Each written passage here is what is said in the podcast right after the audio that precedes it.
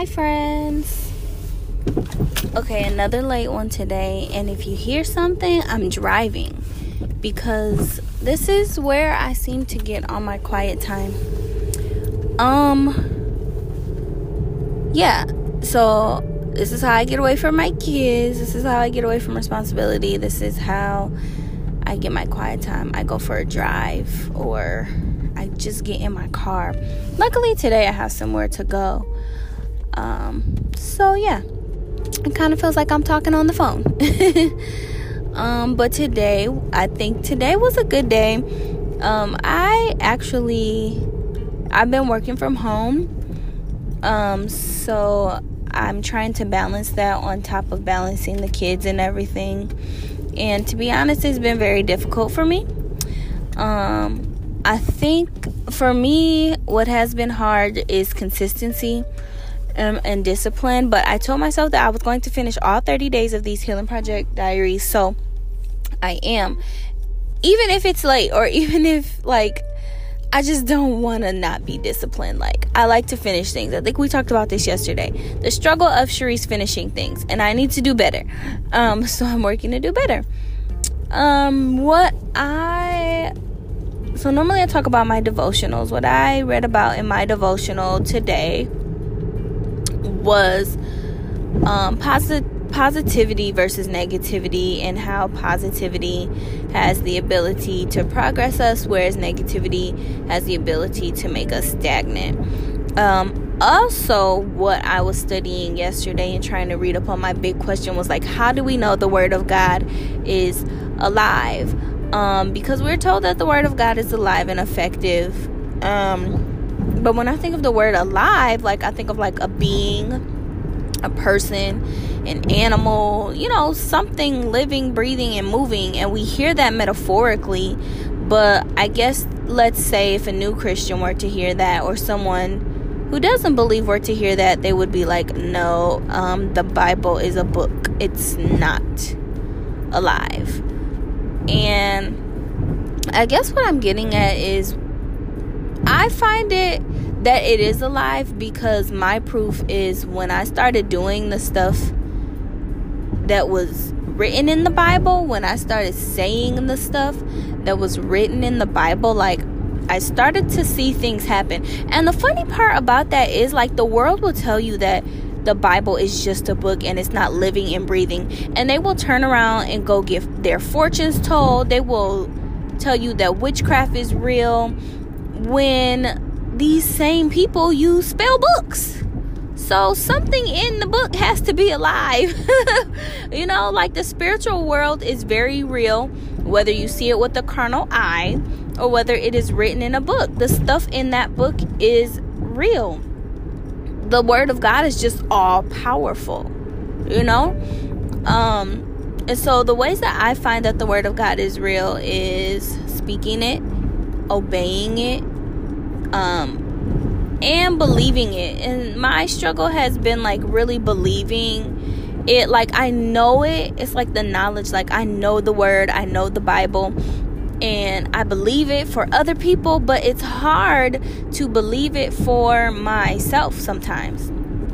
And that I think is because um I think it comes with like esteem have you ever been like the type of person that it's hard for you to accept compliments or it's hard for you to accept gifts?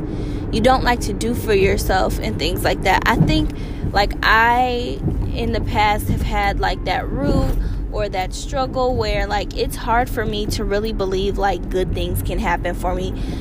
Generally because life has not been easy for me, especially in a mental place, in a financial place, in a physical place ooh, I just hit a big, you guys, pothole. It was like very disrespectful. Anyways, back on topic. Um, for me, like it's been hard for me mentally, financially, emotionally. So when good things start to happen in those departments, it's hard to believe like this is really happening for me.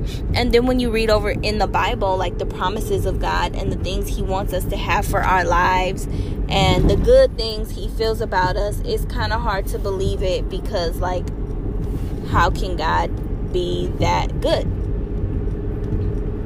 you know? And so I struggle with disbelief. Like, I believe it for other people because I can see it happening for them. But what do we do with disbelief? Like, I really don't know. Well, I didn't know for a while. But I think what we do with disbelief is we pray and we ask, like, I do believe, but help me in the areas where I don't. That is what my prayer is going to begin um, being with the Lord. Like, Lord, I've seen you work for other people. And if you can work for them, then you can work for me. So, help me in the areas where I doubt you because maybe that is some of the reasons why things are not happening. Because you don't believe. You don't believe that you should be blessed. You don't believe that God can restore you. That you don't believe that God can restore your family. You don't believe that God can fix, you know, the things that you got yourself into. You don't believe that. And so it's not happening like I think that's what my big issue was. Like I struggle with that. Um but of course my prayer is going to continuously be, Lord, help me with my unbelief.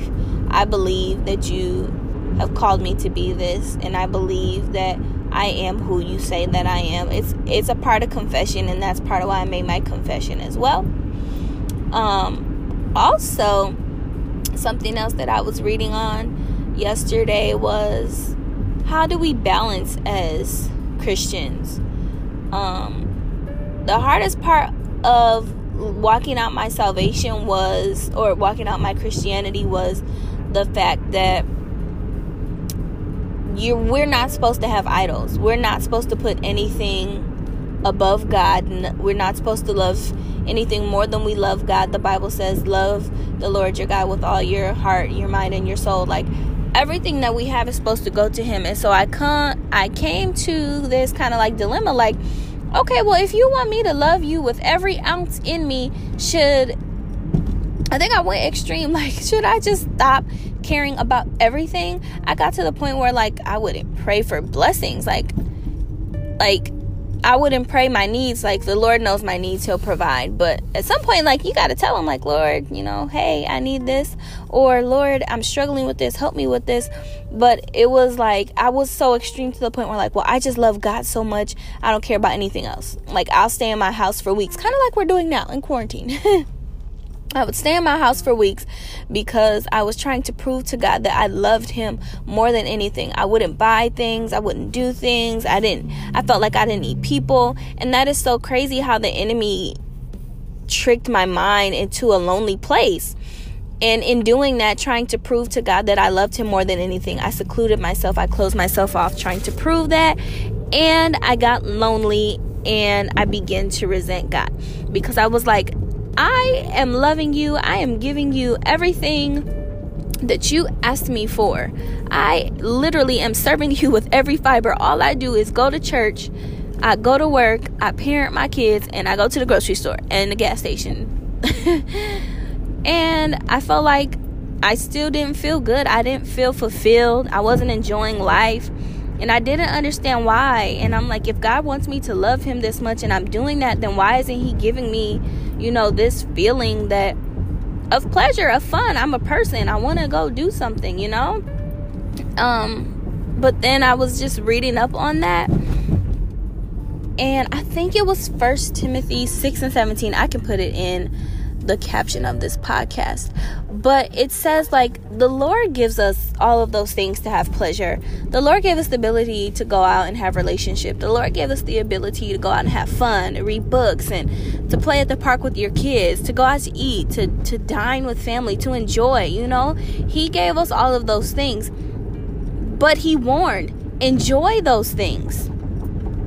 Enjoy them like He wants us to indulge in them. He wants us to do those things. He wants us to have leisure activity and pleasure. He wants that. But in the same sense, don't put your hope in them. That's what I was missing. I one, I was tricked into fear because I was like, if I do these things, I'm scared that I'm going to love these things more than God. And two, I was tricked into seclusion and loneliness because it was like don't do anything at all because you love God and you don't need any of those things. I think about that Madea play when she was like, I don't need anybody but Jesus and Jesus alone. Like, that sounds crazy. Yes, Jesus is the hope of our salvation. He's the center of it all, like completely. But at the end of the day, He did not make us to be alone. He made us with personalities, He made us with likes and dislikes. He did so much for us, and to completely ignore that would be like ignoring the gift that God has given to us. He says that we He came that we may have life and that more abundantly. Remember, I talked about that. It first came in the spirit. We supposed to have life in the spirit. But then at the same time, He put us on earth knowing our earthly needs. So He gave us things.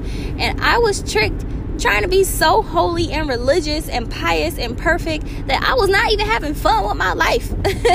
and I was like, so where does the balance come in? And the balance came in when I read that scripture. It was like, enjoy those things, they are gifts generously given from God, but do not place your hope in them. So yes, have relationship, but don't place all of your hope in them. Place your hope in Jesus. Yes, have hobbies and likes, but don't place your hope in them. When you're having a bad day, that hobby can soothe you, but is the hobby going to save you? No, your hope is in Jesus. It's that balance. It's that balance between spirit and flesh and so i i thought that that was really significant and important because i was struggling with that balance and was becoming really bitter in my christian life at one point like dang we can't do nothing. Like they don't want us to drink. They don't want us to go party. They don't want us to smoke. Like yes those sins against the body all of that that makes sense but like people started going to the extreme. You can't listen to Chris Brown.